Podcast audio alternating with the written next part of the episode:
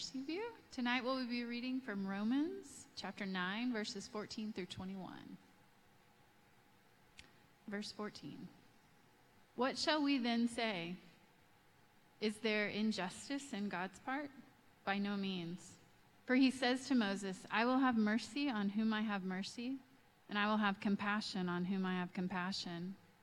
So then it depends not on human will or exertion, but on God, who has mercy. For Scripture says to Pharaoh, For this very purpose I have raised you up, that I might show my power in you, and that my name might be proclaimed in all the earth. So then he has mercy on whomever he wills, and he hardens whomever he wills. You will say to me then, Why does he still find fault? For who can resist his will? But who are you, O man, to answer back to God? Will what is molded say to its molder, Why have you made me like this? Has the potter no right over the clay to make out of the same lump one vessel for honorable use and another for dishonorable use? This is the word of the Lord. Thank you, Lauren. All right. Well, we are privileged tonight to have a special guest, a new friend for probably most of us here this evening, but an old friend for some. As we mentioned to you last week, we have the privilege tonight of having Pastor Tim Chaddick with us, and he'll be preaching a super simple text that you just heard the passage of from Romans 9, and he'll tell you how much of a privilege that is, I'm sure, here in just a moment.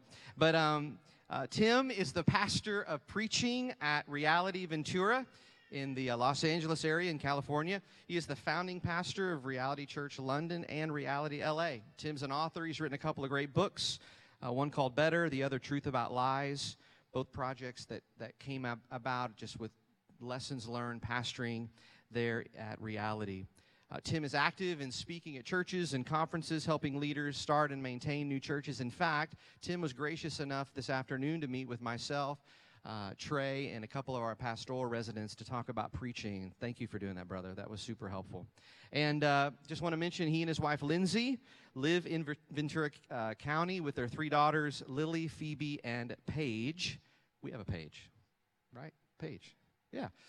And we are so honored to have Tim here this evening. So would you make him feel welcome as he comes up to the stage? Yeah.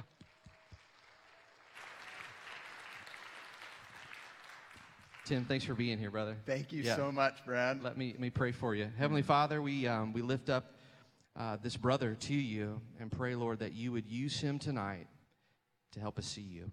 We pray this in the name of Jesus. Amen. Amen. Amen. When Brad did mention the opportunity of joining you, then he mentioned the text, which is one of the most notoriously difficult passages in Romans. I was like, it could be interpreted as a punt, but I could also completely bomb. This sermon could be trash, but next week I'll be in California. So, Brad, the joke is on you. I was asked, this is my first time ever in Oklahoma. I was asked if I was experiencing any culture shock, to which I said only the gas prices, because I paid $6 a gallon back in California. So if you were looking for a reason to be grateful tonight, you're welcome. I do know that Californians have a reputation for being superficial. But what people don't know is that we are deeply superficial. And that is why we need to pray tonight as we dive into God's word. So let's pray once more, and let's ask the Holy Spirit to speak to us, that God would enable me to bless and to serve you, regardless of where you're at, where you're coming from. Let's pray together. Maybe it's even your first time in church or first time in a long time. Let's pray right now, and let's invite God to speak to us. Heavenly Father, I thank you that every person in this room matters to you. You are aware of,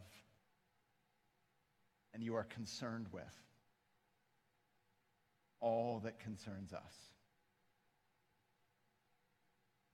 You know what we're going through. You know what's stressing us out. You know what's giving us joy. Tonight, as we open your word, would you open our hearts? And would you speak to us? Speak into our lives. By your word, would you shape and reshape how we think about you, ourselves, and others, particularly from this text.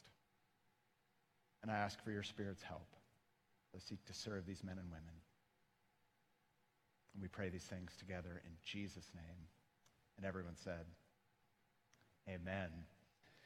Well, call it confirmation bias, assimilation, or self-justification. Some simply call it your inner lawyer. Every one of you has one. It's a phrase that describes this remarkable ability that we have to defend ourselves at any cost, even if all the facts point to our guilt. Sound familiar?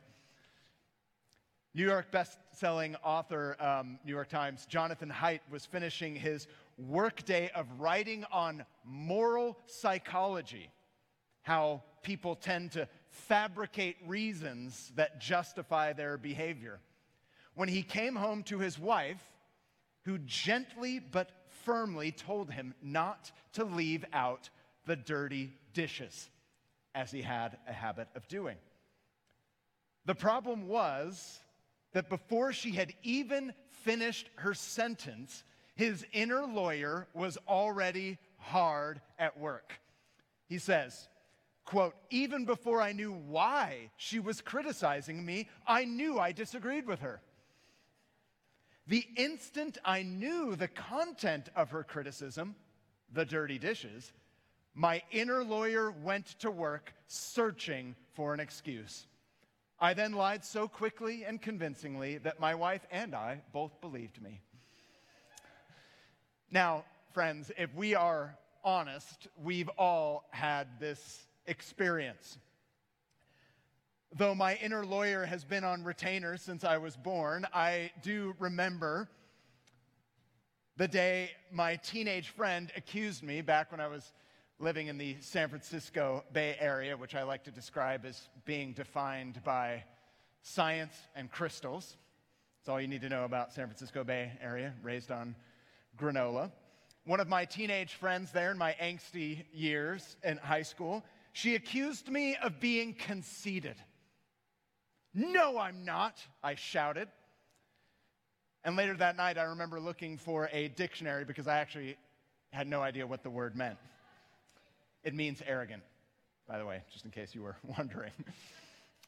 I was defending myself, even though all the facts were against me.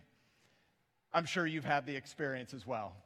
And if you don't think you have, if you're married, ask your spouse.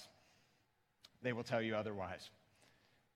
I mention that because few people understand human nature and the reality of the inner lawyer like Paul the Apostle, the author of the letter to the Roman church. And his letter to the Romans is primarily about how God creates a new humanity.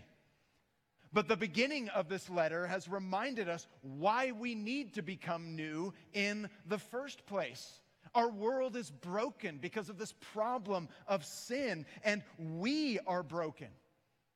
All of us. We're all on the same level playing field. And in this letter so far, he's made clear that the Gentiles, those people who are not Jewish, they are guilty, but also, shockingly, surprisingly, even the Jewish people, the people from whom the commandments of God came, they too were guilty. Wait a minute, some people might have said, the Jews are guilty as well? It's not hard to imagine the reaction of some of Paul's Jewish readers, the people who were born and raised with the Holy Scriptures in their homes. And it raises the question about God. Well, how does God judge? Is he just in his judgment? It raises questions about the people of Israel, which he's addressing here in chapter 9. But it also raises questions about us. And here in chapter 9, at this point in his letter, he anticipates objections. He anticipates the pushback that he might get from the inner lawyer when he speaks about God's judgment, when he speaks about how God saves. And whenever Paul answers these objections, he seems to be answering both legitimate and honest questions that we might ask when we think about God's nature, but he also anticipates the fact that however brilliant we might be, even our own questioning is not free from the effects of sin. Because if we're honest tonight, and we should be, some of us, we use our ability to argue at times simply to protect our own ego, or to at least get us out of the hot seat, even if we belong there, even if we did, in fact, leave out the dirty dishes. For some context, Paul has just made the point that God's choice is actually not controlled or governed by influences beyond himself. Brad talked about this last week as you walked through the beginning of Romans chapter 9. But having talked about this, Paul now anticipates this inner lawyer objecting. Now, we're about to dive into some pretty deep theological concepts, if I can use that phrase. But I want to remind us that they have a very practical purpose. To put it simply, it's this. If there is fault with God, then I don't need to be accountable to him.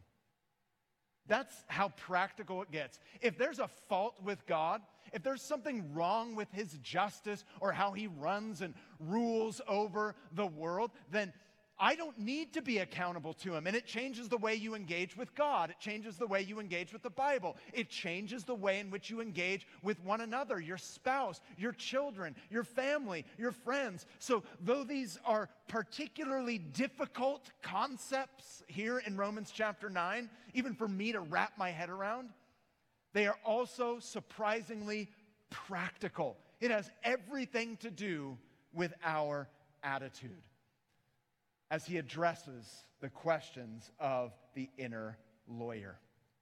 And our inner lawyer is always looking to get us out of guilt. If there's fault with God, I don't need to be accountable to him. But if there is no fault with God, then you and I, we are accountable to him. But I would like to suggest that admitting this tonight is a good thing.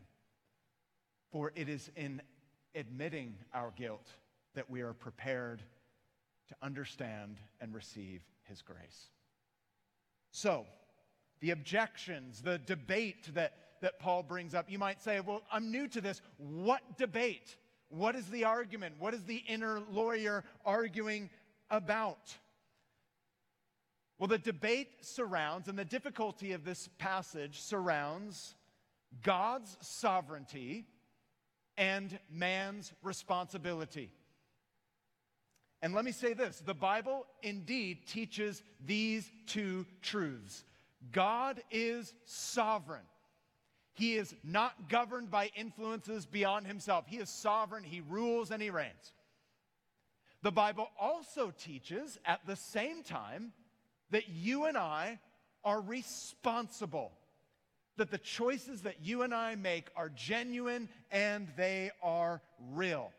Some people call this the freedom of the human will. However, I hesitate to use the term freedom of the will because our wills, our choices, are influenced by all kinds of factors. Our circumstances, our nature, our thoughts, our experiences. So are we really free in our choosing? But nonetheless, we are responsible. We make choices that are real. So I prefer the term responsibility. Paul has just laid out in the beginning of this chapter that God elects by grace. That's the phrase that Paul the Apostle uses to describe God's choice in saving people. God is sovereign in his election. But Paul also teaches that man is responsible. The choices matter. Man is responsible to, by their choice, to believe and trust in God to save them. So the result is we see these two truths side by side in Scripture. God is sovereign, man is responsible. And tonight, I am not going to attempt to resolve this tension for you. I'm actually going to call you to live in the tension. As I was thinking about this week, I was reminded there was an old comic strip in the newspaper. Remember those? Artifacts from a bygone era, the Sunday morning comics. But there was an imaginary editor leaning over Charles Dickens, saying, well, Mr. Dickens, it was either the best of times or it was the worst of times, but it can't be both, using two of the most famous phrases ever uttered in the English language. But we all know from experience, two things can be true at the same time. It was the best, it was the worst. Many parents would describe that as their experience of parenting. It was the best of times, it was the worst of times. I never slept, but I love my children. I had a hard time eating, but I'm so glad they're growing up. I might add that my oldest daughter just turned 18 and graduated high school. Yeah, you can whoop for that, right? I'm like, we made it. And any one of you who has a child over 18 are like, oh, you're not done yet. But I'm just going to bask in this moment. Two things can be true at once. God is sovereign and man is responsible. These truths live side by side. How these two truths are intermingled together has been the source of debate for hundreds and hundreds of years, resulting in different theological camps and positions being taken. But let me just say this tonight, before we get into our text for a few moments. The attempts to reconcile these two truths often results in the watering down of one truth in favor of another. So in the camp that tends to maximize man's responsibility and diminish God's sovereignty, in that camp, God is a mere spectator who is completely bound by human activity. That's one error, that's one extreme. But the other view that seeks to elevate God's sovereignty and almost dismiss man's responsibility, in that view, God comes off as some kind of a cold dictator. We're all just robots, it might be said. But anyone who wants to remain faithful to the Bible, you must affirm these two truths together. God is sovereign, man is responsible. I don't know what the call and response culture is here, but I'm just going to ask you to repeat that right now out loud. God is sovereign, man is responsible. If you don't remember anything else tonight, remember that those two are joined together. J.I. Packer, who was a great a balanced Brit. He was an Anglican evangelical. He wrote a book on evangelism and the sovereignty of God, and in it he says this: an antinomy, use that word in a sentence this week, exists when a pair of principles stand side by side, seemingly irreconcilable, yet both undeniable. It is not a figure of speech, but an observed relation between two statements of fact. It is not deliberately manufactured. It is forced on us by the facts themselves. It is unavoidable and it is insoluble. We do not invent it. We cannot explain it. Nor is there any way to get rid of it save by falsifying the very facts that led us to it. Think of the two principles as not rival alternatives, but in some way that you do not grasp, complementary to one another. Now, that's a big paragraph to basically say what Charles Spurgeon once said when he was the Prince of Preachers south of the river in London in the 1800s, and somebody said, how do you reconcile God's sovereignty with man's responsibility? And he simply replied, I do not make it my business to reconcile friends. They're already together. Light, for example, is both waves and particles, and we don't understand how it can be so at the same time, but they are both true. We see these truths all throughout Scripture, even in verses that we're so familiar with. John chapter 3, verse 16, for God so loved the world that he gave his only son, that whoever believes in him should not perish but have everlasting life. The key phrase there, whoever believes in him. And yet, in the same gospel account, Jesus will say, no one can come to me unless the Father who sent me draws him. There's a tension. And Paul himself is content to live with the tension, and we would do well to do the same. And it produces in us humility and responsibility. So that's the debate. How can these things be reconciled? Paul says, I'm not going to reconcile friends. God is sovereign in his choice, and at the same time, we are called to make choices that are real and genuine. So Paul has stated without apology that God is sovereign. And while this does not in any way mitigate human responsibility, it does not make God totally contingent upon human will. So all that to set us up for three, hopefully, simple points. Paul's purpose in this passage of Romans 9 is not to give an extensive answer to how God's sovereignty and human responsibility function together, but to answer some objections from the inner lawyer. So I'm just going to highlight three questions that our inner lawyer might have, each with two responses. And the first objection is this. Number one, if God is sovereign in saving, doesn't that make him unjust?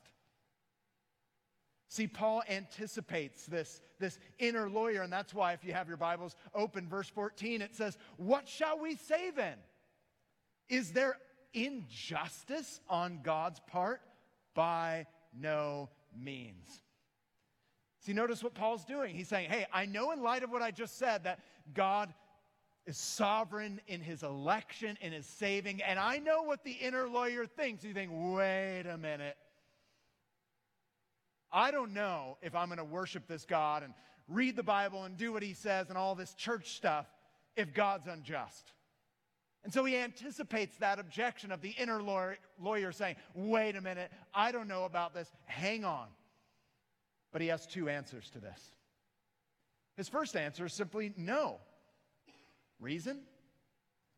Any saving action that God does is all mercy and compassion, not justice.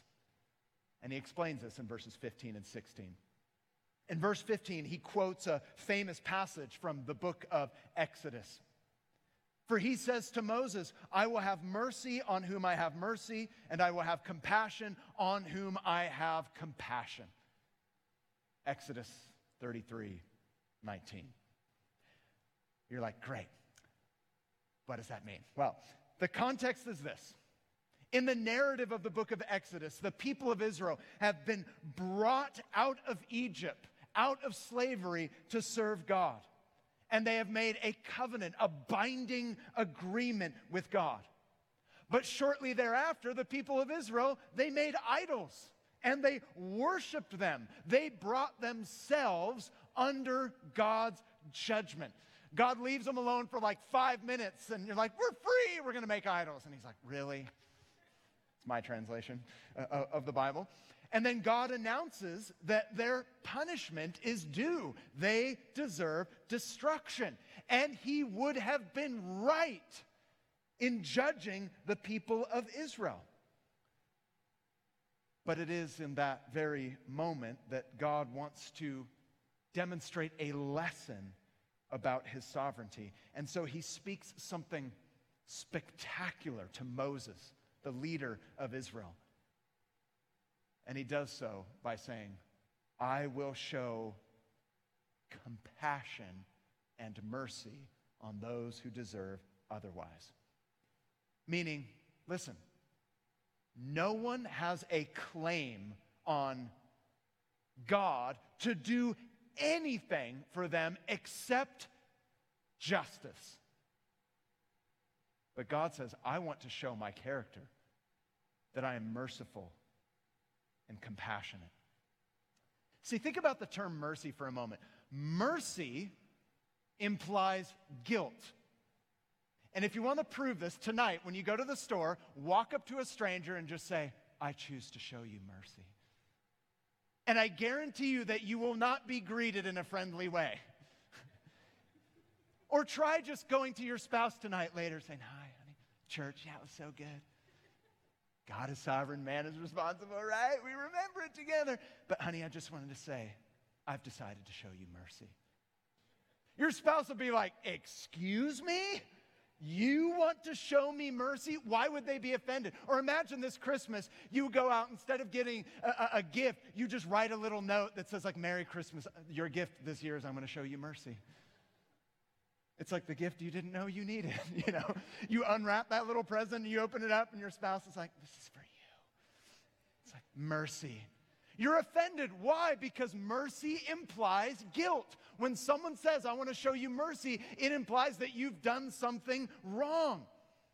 To put it simply, mercy is not for innocent people. Mercy is for guilty people.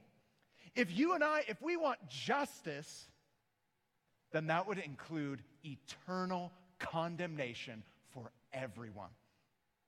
Now pause for a moment and think about how practical this is. Because if you're anything like me, you've had those moments wherever you're at in your relationship with God, even if you're not yet a Christian and you're considering whether or not you would trust God, or maybe you've been a Christian for decades, but right now in this season of life, you feel that you've been dealt an unjust hand, and so you come to church and you're like, God, I don't like the hand that you've dealt me. I've got a problem with you. You did not come through for me. I remember in my early years of pastoring at Los Angeles, which was wonderful and turbulent, I suppose, are two terms that just come to mind with like a largely, you know, young, single, exciting church. People in LA like to express their opinions freely. So my inbox on Sundays would be full before the end of the day. And then I moved to England and I never got emails when I preached. Difference in culture. There was this one particular young man who used to reach out to me every week, and his complaint was this: God didn't come through for me. What did he mean by that? Well, he had moved from Minnesota to LA because he believed that God's blessing meant that he would get the acting career because that's what everyone does in LA. And he didn't get it. I'm mad at God. He wanted the girl that he could just woo and then marry within a matter of 6 months. She didn't come. God didn't come through for me. He wanted to be financially prosperous in LA, but how can that be when you pay $3,000 a month for a studio? Well, you moved to Tulsa, that's what you do. But because he couldn't afford it, God hasn't come through for me. And I'm like, hang on. One day I'm like, where did you get this idea? Like, it sounds as if God is the one on trial and you're the judge. And he's like, well, that's right. And I was like, okay, I think you may have gotten the wrong idea when you read the Bible.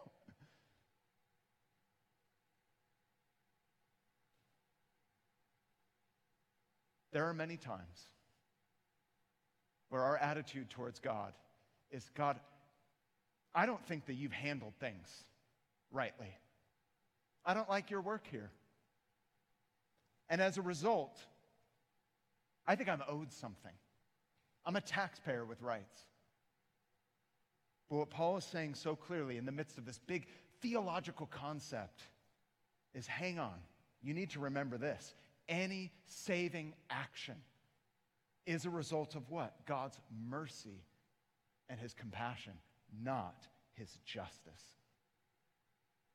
So, the basis for God dealing with you and I, with sinners, is mercy. So he's saying that question of the inner lawyer, is God unjust? He's like, it's just a misconceived question. If you want justice, then you get eternal condemnation. And then he underlines what he said earlier in verse 16. So then, Salvation depends not on human will or exertion, but on God who has what? Justice?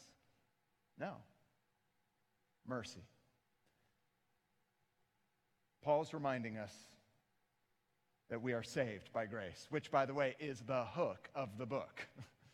We are saved by grace, is what Romans tells us. But what about when he judges? See, the inner layer is like, nah, okay, I concede that point. But then what about, okay, that's when he saves. Okay, got it, mercy. But what about when he judges then? How about that? Well, Paul's answer in verse 17 and 18, any judging action is just and deserved. And in the end, it's actually used for good. He says in verse 17, for Scripture says to Pharaoh, for this very purpose I have raised you up, that I might show my power in you, and that my name might be proclaimed in all the earth. So then, he has mercy on whomever he wills, and he hardens whomever he wills. The last part of that sentence should come with a match, because it's lit many debate. We'll get there in a moment. Paul wants to show us that even God's judging actions are totally just, and they actually serve an ultimate good purpose. Which, by the way, if you're following along in this series, is a very important point, because it connects to something that Brad's going to talk about when he cleans up this sermon later in a few weeks. A demonstration of God's power, the inclusion of the Gentiles. He's going to get there in a moment. But here in the context of Romans 9, here's an interesting parallel between the Pharaoh of the book of Exodus and the Jews who might have objected here when they read Romans chapter 9, many of whom had hardened their hearts because they heard God saved Gentiles. The story is important with Pharaoh. Pharaoh, as most people would know, was one of the most powerful rulers on earth, enslaving millions of Jews. And what happens in Pharaoh's heart appears to be the center of the drama in the book of Exodus. Pharaoh, his hardened heart, that is, that he did not listen to God, it actually brings about the deliverance of the Israelites from slavery. God maintains his sovereignty. God maintains his sovereignty. Pharaoh hardened his heart. But we're also told that God hardened Pharaoh's heart. What do we do with that? What do we do with that phrase? How can God harden someone? And is that not unjust? That's where the debate lies. I read a verse like that, and I'm like, wait, God hardens people's hearts? Let's think about this for a moment. Some people, to get out of this tricky verse, would seek to point out that in the Exodus narrative, that Pharaoh hardened his own heart, and God simply responded to Pharaoh by then hardening his heart. That doesn't really make much sense. It also goes against what Paul has just said about God. God is sovereign. But the order of the text is actually mixed together. Pharaoh hardened his heart. That means he's responsible. At the same time, God is hardening Pharaoh's heart. God's sovereignty doesn't go on vacation. That's the big idea. So the question is, did God harden Pharaoh's heart? And if so, how? Well, to the question, did God harden Pharaoh's heart? The answer is yes. But how is perhaps a more important question, especially as it pertains to God's justice. Now, here's a misconception. Did God force Pharaoh to do something wrong and then blame him for it? No. That would be like a parent, like pushing them at the dinner table so that the child spills their milk and then punishing them with a timeout for spilling the milk. I use that illustration because That is sadly how some people view God. Oh, God is sovereign. He's like, he bumps the kid. Oh, oops, you spilled the milk. You're guilty. And they have this idea of God as if he's some kind of cruel dictator. But I just want to say very clearly, that is not the portrait that the Bible paints for us regarding God's character. And that is not the way to understand this phrase, God hardened Pharaoh's heart. God did not force Pharaoh to do something and then punish him for it. Well, then you might ask, how did God harden Pharaoh's heart? And the answer is, God hardened Pharaoh's heart with mercy. God hardened Pharaoh's heart by showing him mercy and patience. If you read the Exodus narrative, you'll learn very quickly that God sent Moses to Pharaoh again and again to plead with Pharaoh to let the people of Israel go. But it was as God was showing mercy that that mercy ended up resulting in a hardness of Pharaoh's heart. We must not think for a moment that God hardened a kind-hearted Pharaoh. The book of Exodus doesn't begin with Pharaoh. He was a nice guy. He's like, what? I enslaved the Israelite? Oh my goodness, I'm so sorry. Let's rectify that at once. That's not it.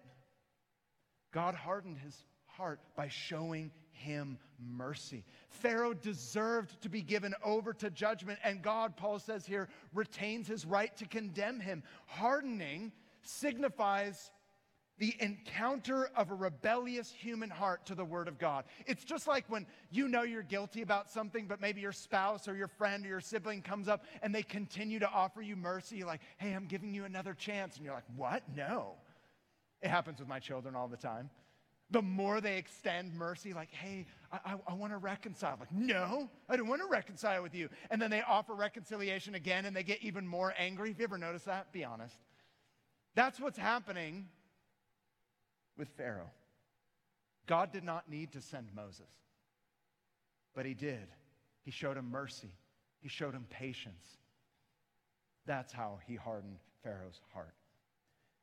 And so we must remember that God's hardening activity, as described here in Romans 9, is directed towards those who are already rebelling against his rule. To put it another way, God does not turn neutral people into sinners. God is just in mercy, and he is just in judgment. But that raises a second question from the inner lawyer. Wait a minute. Okay, if God is sovereign and saving, then how can we be blamed? How can we be held responsible? Well, in verse 19, he anticipates the inner lawyer again. You will say to me then, I love Paul. He's so drama. I relate in so many ways. You will say to me then, why does he still find fault? For who can resist his will? What are you going to do with that little nugget, Paul? In other words, the objection is this. If God is sovereign, who can resist him? And if no one can resist him, what right does he have to judge us? How can we be blamed? Well, his answer is twofold. First of all, Paul reminds us that, hey, we are created by God and accountable to God. Verse 20, he says, but I just want to address the attitude of the heart. Who are you, O man, to answer back to God? Will what is molded say to its molder, why have you made me like this? The clay and the potter. The basic idea is that he is God and we are not.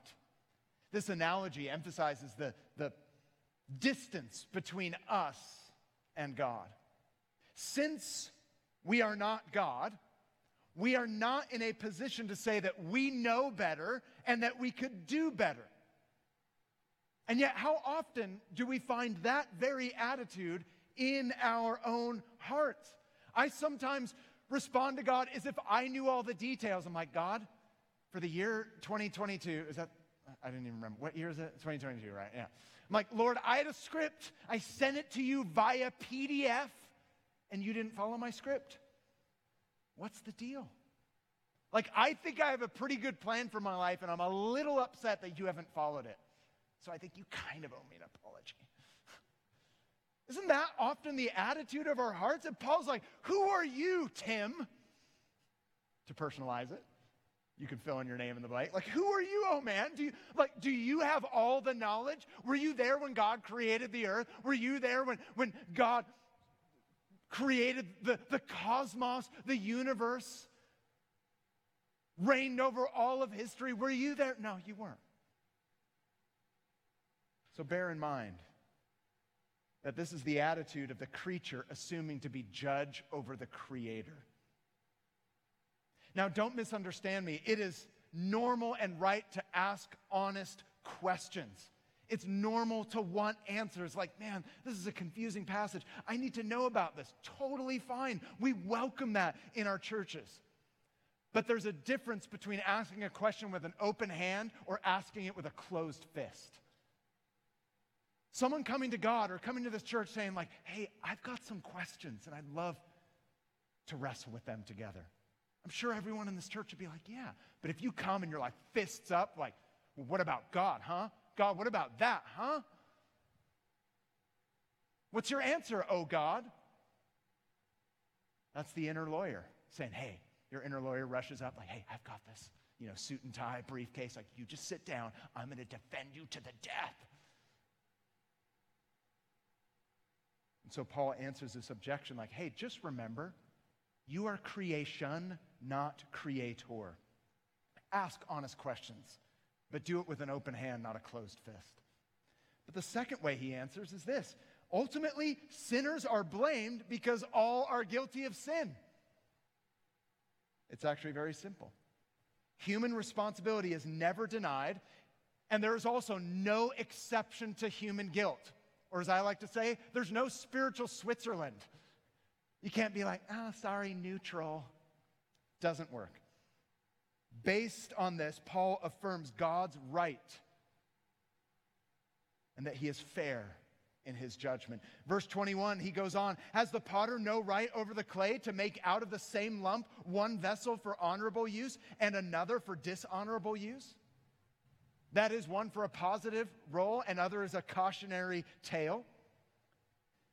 See, listen, for those who reject God and refuse his mercy and are hardened as a result, God will give them exactly what they want, which is no God, which is what hell is. But ultimately, he will give them over to what they want, but for his purpose. Paul will get into that later on in Romans 9. But the question might be, well, if I'm so utterly sinful that I can't choose God apart from grace, how can God hold me accountable? See, this is an important point. Jesus speaks of this inability to choose as a result of our own loves. Jesus said, we loved darkness more than light, and we are held accountable accordingly. Paul has stated early in this letter, we exchanged the truth for the lie, and we worshiped and served creation rather than creator. Notice the theme of choice even in the book of Acts, which records for us the earliest history of the church. When Stephen is preaching his message to his Jewish hearers who refuse the gospel. He says, you stiff-necked people, uncircumcised in heart and ears, you always resist the Holy Spirit. As your fathers did, so do you. Which of the prophets did your fathers not persecute? And they killed those who announced beforehand the coming of the righteous one, whom you have now betrayed and murdered. Speaking of Jesus. See, God showed mercy by sending the prophets, but people hardened their hearts by refusing his mercy. Listen, friends, if it were not for the grace of God, we would all be like Pharaoh, and our heart would be hardened in response to the love and the mercy that he shows us. As it's been said, the same sun that melts the wax also hardens the clay. We see it all around us. Someone who hates you even more when you show them kindness. The cause of the hard heart is actually persistent personal sin. So the work of the Holy Spirit is to convict us of sin and point us to Jesus. Now, some would fear that if God sovereignly calls people, then there will be those who want mercy from God, but they'll be denied. Fair question. You're like, wait a minute, if God is sovereign, then the people who want mercy, they won't get it? No. Jesus, in the book of John, chapter 6, he says, all that the Father gives me will come to me, and whoever comes to me, I will never cast out. That's anyone. Anyone who comes to Jesus and says, show me mercy, God's not going to be like, nope. It'll never happen. J.I. Packer, once again, he says, the Bible never says that a sinner misses heaven because they are not elect, but that they would not repent and believe. And so Paul answers this objection. Whatever you believe about election, God does genuinely offer Jesus mercy, forgiveness, and hope to the world, the promise of justification and the forgiveness of sins. And that leads to the last point. What does election say about God? What does all this say about God? The final question he anticipates is the question about God's character. What does it all say about him? Well, on the one hand, in wrath, his judgment demonstrates the seriousness of evil and sin. And so he says there, what if God, desiring to show his wrath and to make known his power, has endured with much patience vessels of wrath prepared for destruction? See, when God shows wrath and talks about judgment, it preserves his justice. The doctrine of hell teaches us that there is a place of perfect justice for those who reject mercy. If God did not judge, if he did not have wrath, he would not be a God worth worshiping because he would be an unjust God. But we see his patience in bearing with sinful humanity. He could have wiped out everyone on the face of the earth, but in mercy he does not. His patience of these things serve as the backdrop for his wonderful grace. And that's the second answer.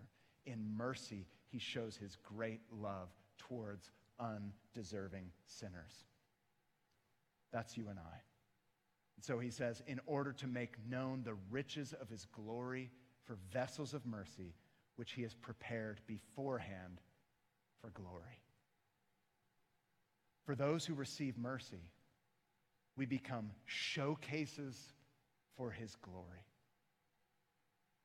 So what does this mean for us? And since we're all guilty of sin, how is it possible for God to turn guilty sinners into glorious showcases? How is that even possible? Well, the only one who is able to judge your case rightly is God. And he is rightly exposed that all of us are in sin. All of us have turned away. All of us have rebelled. We are guilty and deserve his righteous judgment. But that's not the only reason that Paul the Apostle is writing the letter to the Romans and to us. He's also writing because there is good news. In a radical plot twist, the only one worthy of judging you has willingly taken up the role of defending you. That's the plot twist. God, our righteous judge, has sent his son Jesus to live on our behalf, die the death that we all deserve because of sin. And Jesus rose again to be our advocate. That is, Jesus stands in our place to bear the penalty that our sin deserves so that we can get the righteousness that his perfection deserves. That's what leads us to being accepted by God. That's the good news of Jesus. So how do we respond tonight? Well, you and I, we need to recognize and fire our inner lawyer. Part of our fallen nature is that we have this uncanny ability to defend ourselves at any cost, even at the expense of truth. But Paul says it is God who is righteous, not ourselves. We need to humble ourselves before God. And tonight even just say, God, if in any way I've come to you as if you're the one on trial and not me, I turn from that. I repent. But there's more. You need to replace your inner lawyer with Jesus. He is our advocate. But he doesn't pretend that we aren't guilty, nor does he present to the court our own track record to justify us. No, he says, this person is guilty as charged, but I make the payment on their behalf so that they can go free. And that is why we celebrate the cross of Jesus Christ. If it's only justice that you and I want, hell is the place. But if it is mercy, we come to the cross. See, friends, in forgiving sinners, God does not lower his standard. He lowers himself in order to lift us up. So that the Apostle John would say this, "My dear children, I write this to you so that you will not sin. But if anyone does sin, we have an advocate with the Father, Jesus Christ, the righteous one. He is the atoning sacrifice for our sins, and not only for ours, but for the sins of the whole world." Friends, do you know what this means? It means tonight we have the freedom to be honest. We have the freedom to confess our sins, to take responsibility for our faults and our sins, because we have the assurance of forgiveness by grace. The gospel frees us. So tonight, are you in a pattern of constantly defending yourself before God, or accusing God, or trying to justify yourself before your spouse or your friends, spinning the truth, denying things, giving half-truths? My question tonight is, in what area do you need to fire your inner lawyer and just receive Jesus as your advocate? Repent and rest in Jesus, the righteous judge who showed us mercy and grace. Your inner lawyer tries to repress the truth, but Jesus reveals the truth. Your inner lawyer tries to reduce your guilt, but Jesus removes your guilt. Your inner lawyer is always working to earn your acceptance, but Jesus has already worked to offer you acceptance. Your inner lawyer relies on your track record to make you righteous, but Jesus provides his track record to make you righteous. And your inner lawyer can never give you peace, but Jesus always gives you peace. So tonight you can know the freedom of being totally honest about your guilt before God, and yet totally free, because you are accepted by God through Jesus and by grace. And that is where we find ourselves. Amen.